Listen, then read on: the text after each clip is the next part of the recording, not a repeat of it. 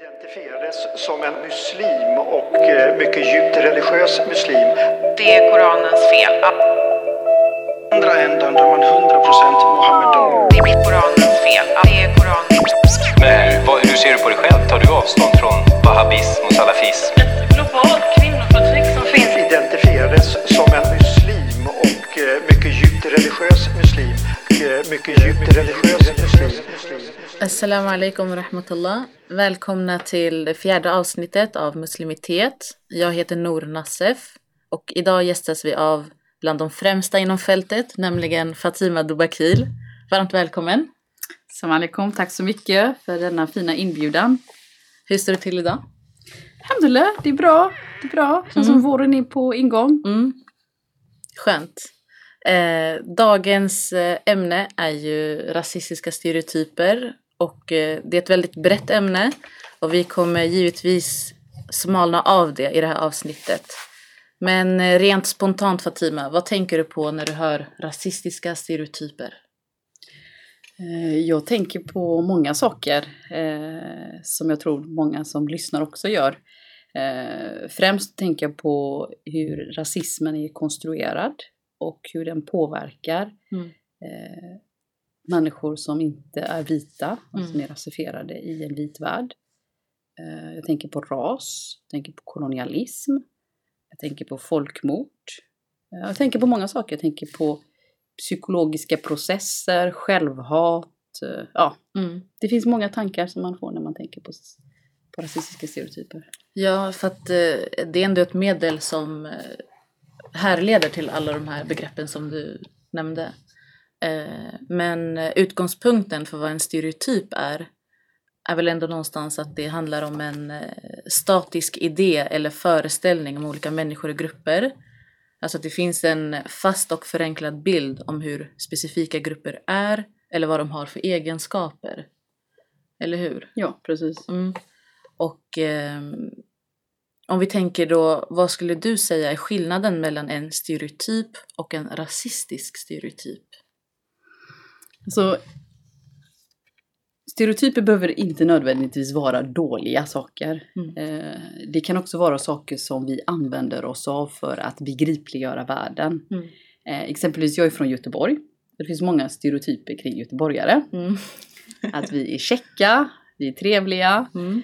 Eh, att, ja, det finns massa sådana saker. Vi drar skämt och vitsar och allt sånt där. Mm. Det är nödvändigtvis inte negativt för göteborgarens livsvillkor eller eh, livslängd eller eh, rättigheter och möjligheter i samhället. Mm. Så det, är- det är en, en sån eh, stereotyp. Mm.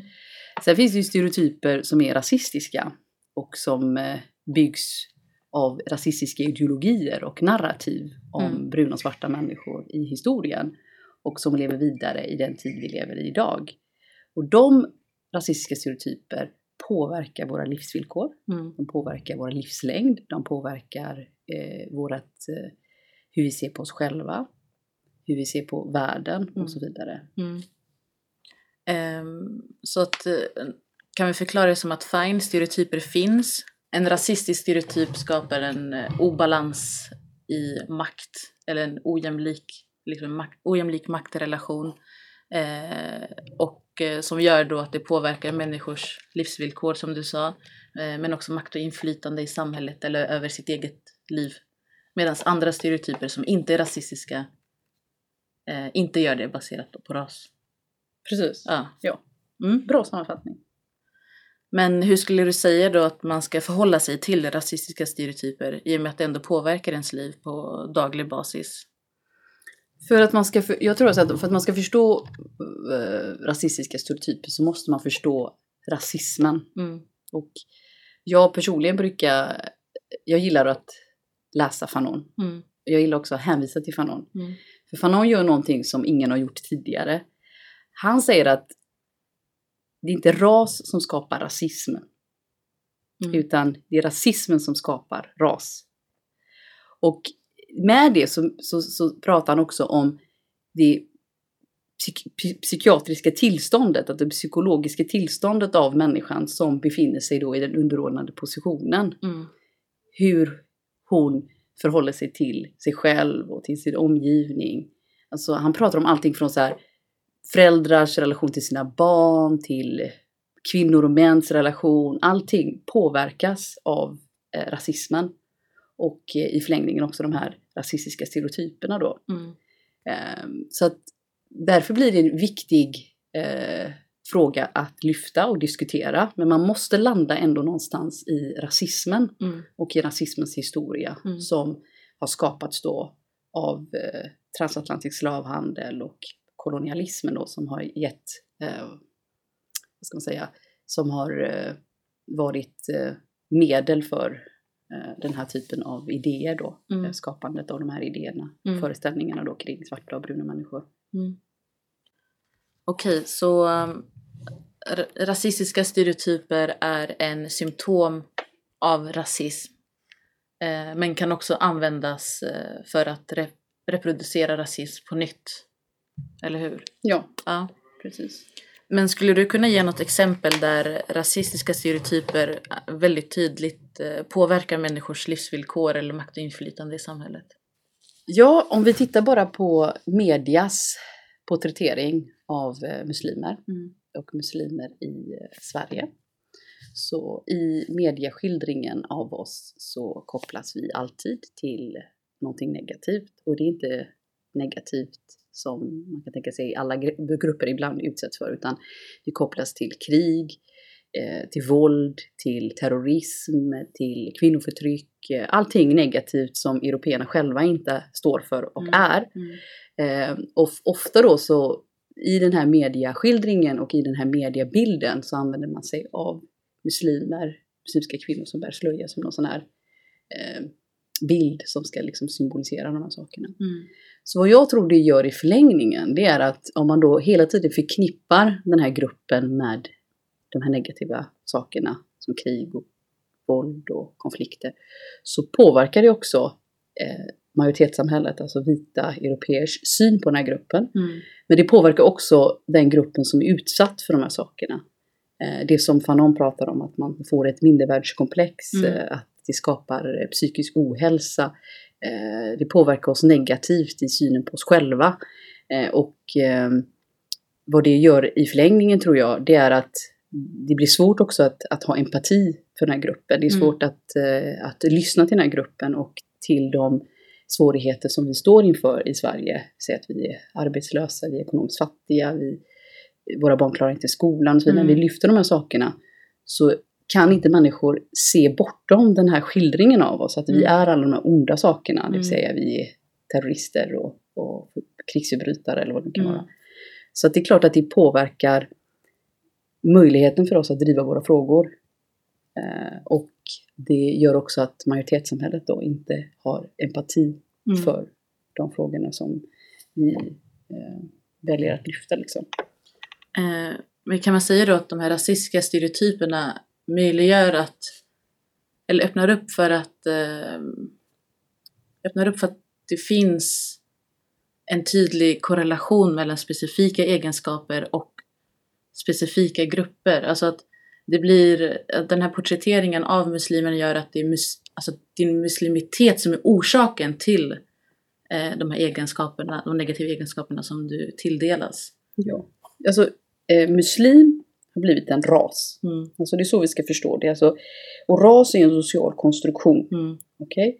Och eh, för att förstå varför det är viktigt för vita europeer att upprätthålla rasistiska stereotyper så måste man förstå hur rasismen fungerar. mm, För rasistiska stereotyper har använts i historien Ja. för att förklara krig, kolonialism, slavhandel och så vidare. mm, Man var tvungen att skapa ett narrativ om de här människorna då som man skulle bli herrar över Mm. och som man skulle underordna.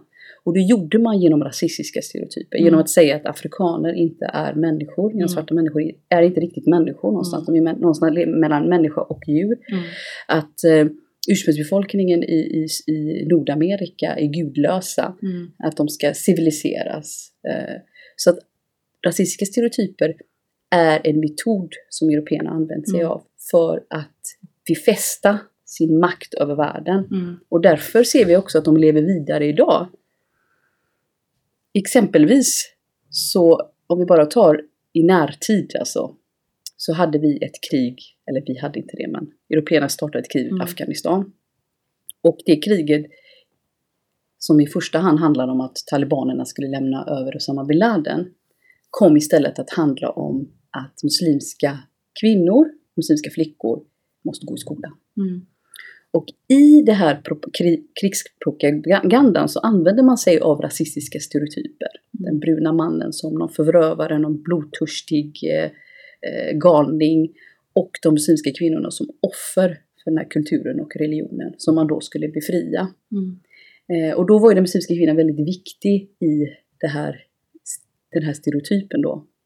För att då kunna få med sig massorna till att förklara det här kriget som man sen gjorde. Mm. Och så har det skett i historien hela tiden egentligen för européerna för att flytta fram sina positioner Mm. i, i världen. Så har man använt sig av rasistiska stereotyper. Mm.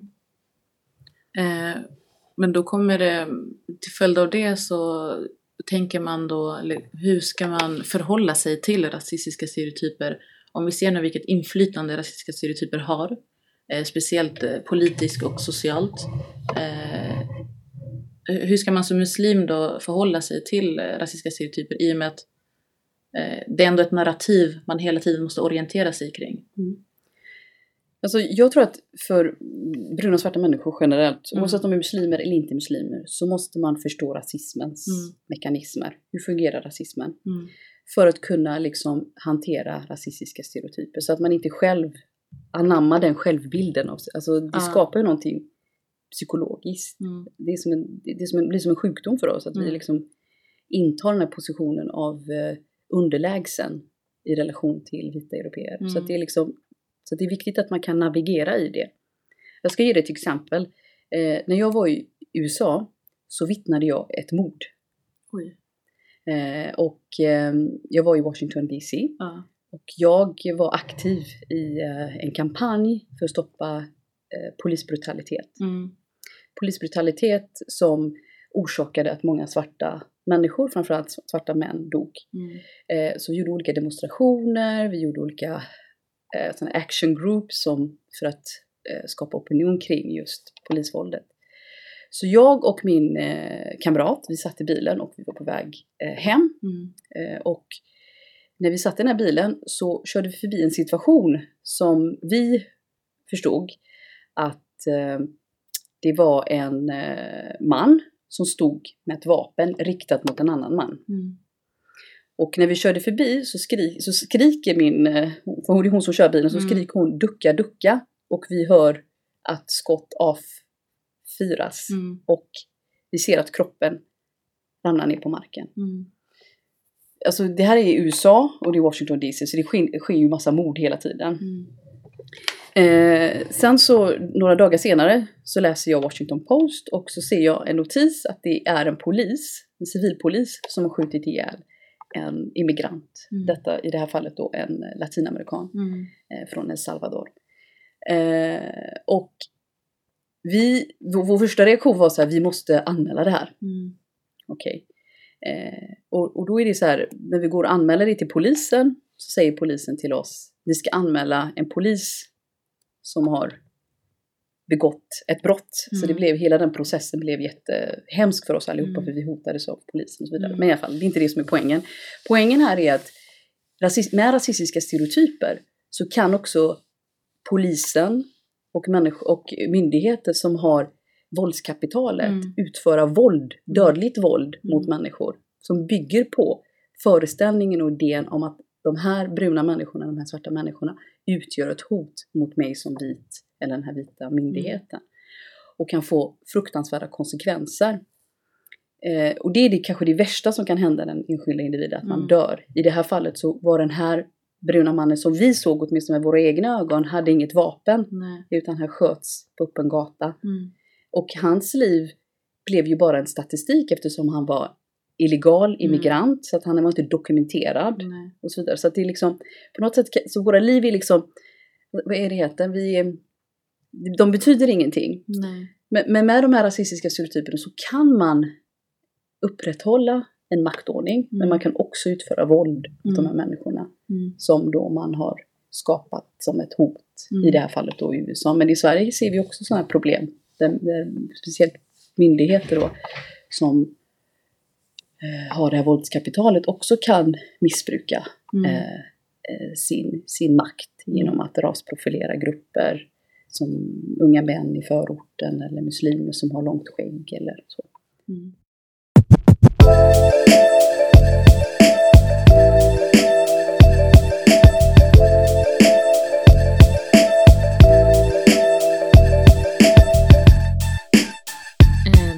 Aktuella för bruna och svarta personer måste ju då vara eh, motstånd. Och eh, en av rasismens paradox eh, är att det alltid finns en dubbelhet.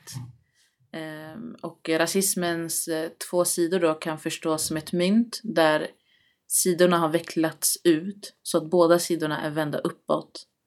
Och eh, det är därför det går då att prata om eh, den ena rasistiska stereotypen om den så kallade invandraren som en lat bidragstagare. Eh, men också den andra rasistiska stereotypen om den så kallade invandraren eh, som en girig arbetstagare som snor vitas jobb. Och trots att det finns en uppenbar motsägelse i de här två rasistiska stereotyperna så är det ändå två sanningar som går att existera samtidigt på grund av rasismens eh, dubbelhet. Och eh, det här påverkar ju muslimers, eh, eller de som betraktas som invandrare, deras handlingsutrymme. Eh, och eh, hur kan man orientera sig som, som muslim till två eh, rasistiska stereotyper som eh, totalbegränsar en? Mm. Men visst är, det, visst är det fantastiskt att man ena, ena eh, stunden kan kallas för bidragsparasit Mm. och andra och samtidigt blir kallad för eh, man tar vitas jobb. Mm. Det- Alltså det säger någonting om hur rasismen fungerar. Rasismen är inte logisk. De Nej. här två stereotyperna kan finnas samtidigt utan att de egentligen är varandras motsatser. Eh, Och för att förstå då hur de här stereotyperna, rasistiska stereotyperna kan fungera samtidigt i en värld som vi lever i idag så måste vi förstå rasismens historia. Eh, Och hur vita europeer har byggt upp det här narrativet om den bruna och svarta människan eh, i relation till sig själva. Så att vi blir ju motsatsen till det vita europeer är. Så att vita europeer är inte bidragsparasiter och de tar stjäl inte andras jobb. De blir alltså motsatsen, den här spegeln då. Eh, och därför blir det viktigt då för muslimer att hela tiden utmana de här narrativen. Både de här rasistiska stereotyperna som är ett symptom på rasismen, men också de här berättelserna om muslimer. För om vi inte gör det, om vi inte gör motstånd mot de här berättelserna, så kan vi inte heller eh, växa som människor någonstans. Eh, det kan påfresta oss psykiskt om vi hela tiden eh, bara accepterar den här skildringen av oss. Mm. Eh, med det sagt så måste vi också ha metoder och, verktyg för hur vi hanterar rasismen som ideologi och hur den förminskar vårt utrymme i den här delen av världen. Hur den möjliggör white supremacy, vit överhöghet och hur den möjliggör också att, vi, att vi är underordnade. Eh, så det finns ju många olika delar i det här. Därför är rasismen är väldigt intressant, tycker jag, att eh, studera, Mm. att fundera kring.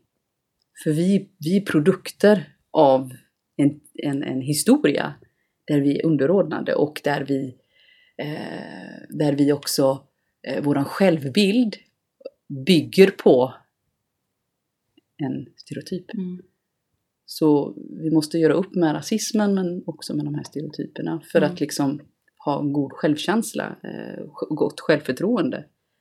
Eh, så det, är- det är lite utmaningen tror jag för oss att både kunna hantera alla de här sakerna samtidigt men roten till problemet det är rasismen. Mm.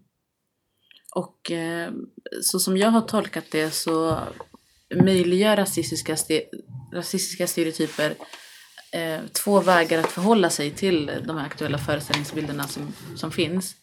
Och det är att å ena sidan att man eh, strävar att vara det totala motsatta till eh, den här skildringen som finns om en, till exempel då att den muslimska kvinnan påstås vara förtryckt. Och eh, då, då, då blir en möjlig utväg att förhålla sig till den här stereotypen att muslimska kvinnor hela tiden påtalar att de inte är förtryckta. Mm. Eh, och eh, den andra utvägen då som eh, finns att förhålla sig till rasistiska stereotyper är att man eh, försöker på något sätt bekräfta, bekräfta den snarare. Ifall det påstås att eh, så kallade svartskallade tjuvar, då ska jag vara den bästa tjuven. Eh, och eh, skulle du säga att det förstnämnda är ett riktigt motstånd? För att på något sätt så gör det ändå att om man hela tiden som muslimsk kvinna säger att man inte är förtryckt och det är typ meningen med ditt liv att du ska hela tiden bekräfta andra att du är inte förtryckt muslimsk kvinna. Så har du ändå låst dig till den problemformuleringen om dig.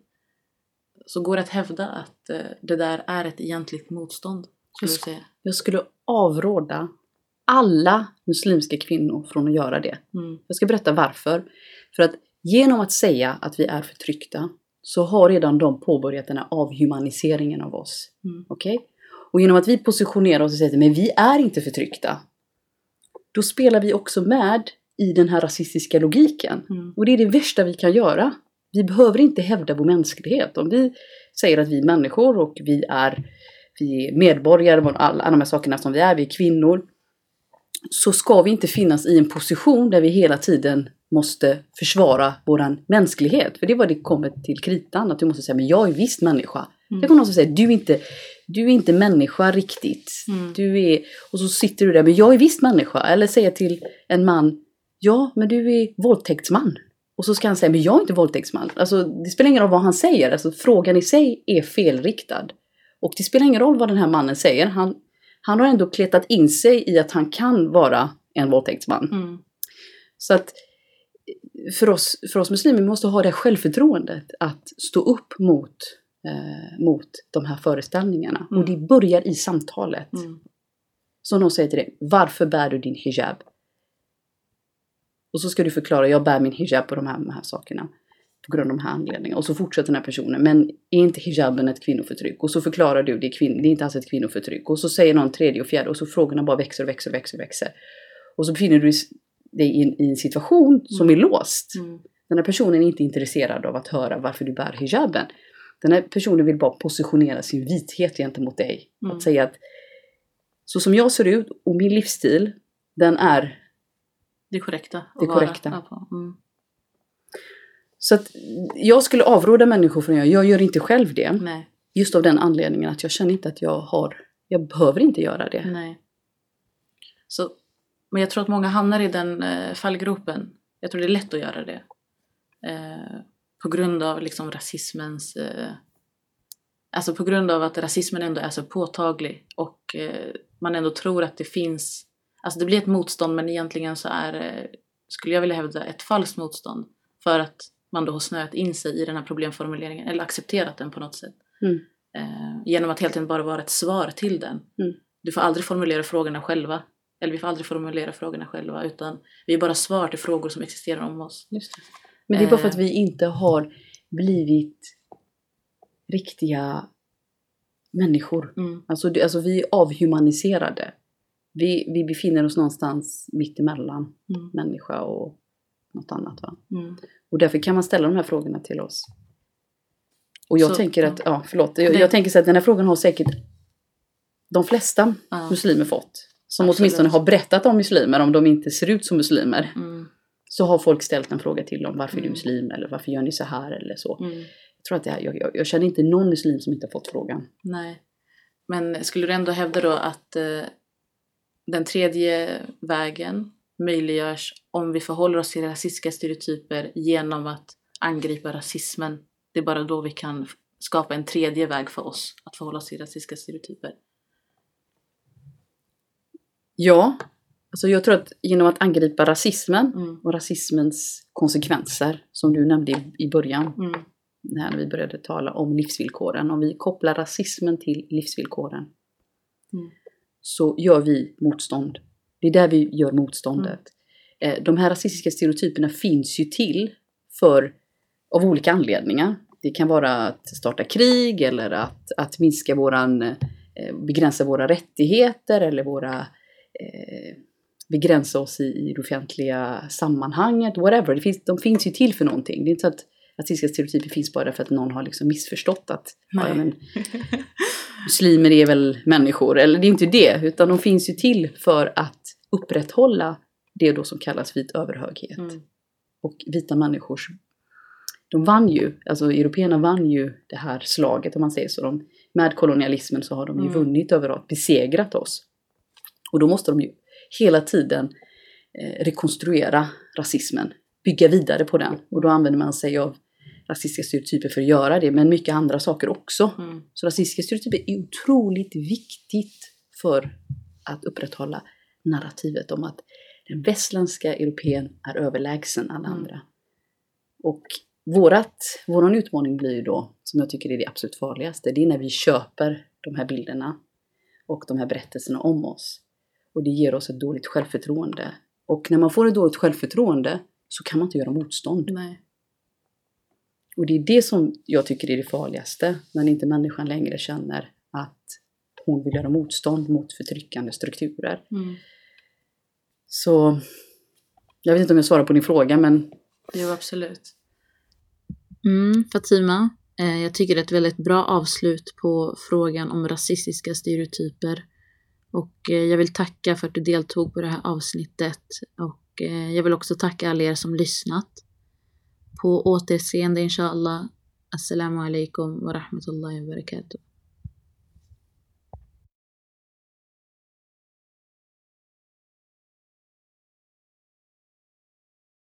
identifierades som en muslim och eh, mycket djupt religiös muslim. Det är Koranens fel. Andra ändan där man 100% Mohammedan. Det är Koranens fel. Det är Koranens vad, hur ser du på dig själv? Tar du avstånd från wahhabism och salafism? Ett globalt kvinnoförtryck som finns Identifierades som en muslim och eh, mycket djupt religiös muslim. Eh, Mycket djupt religiös muslim.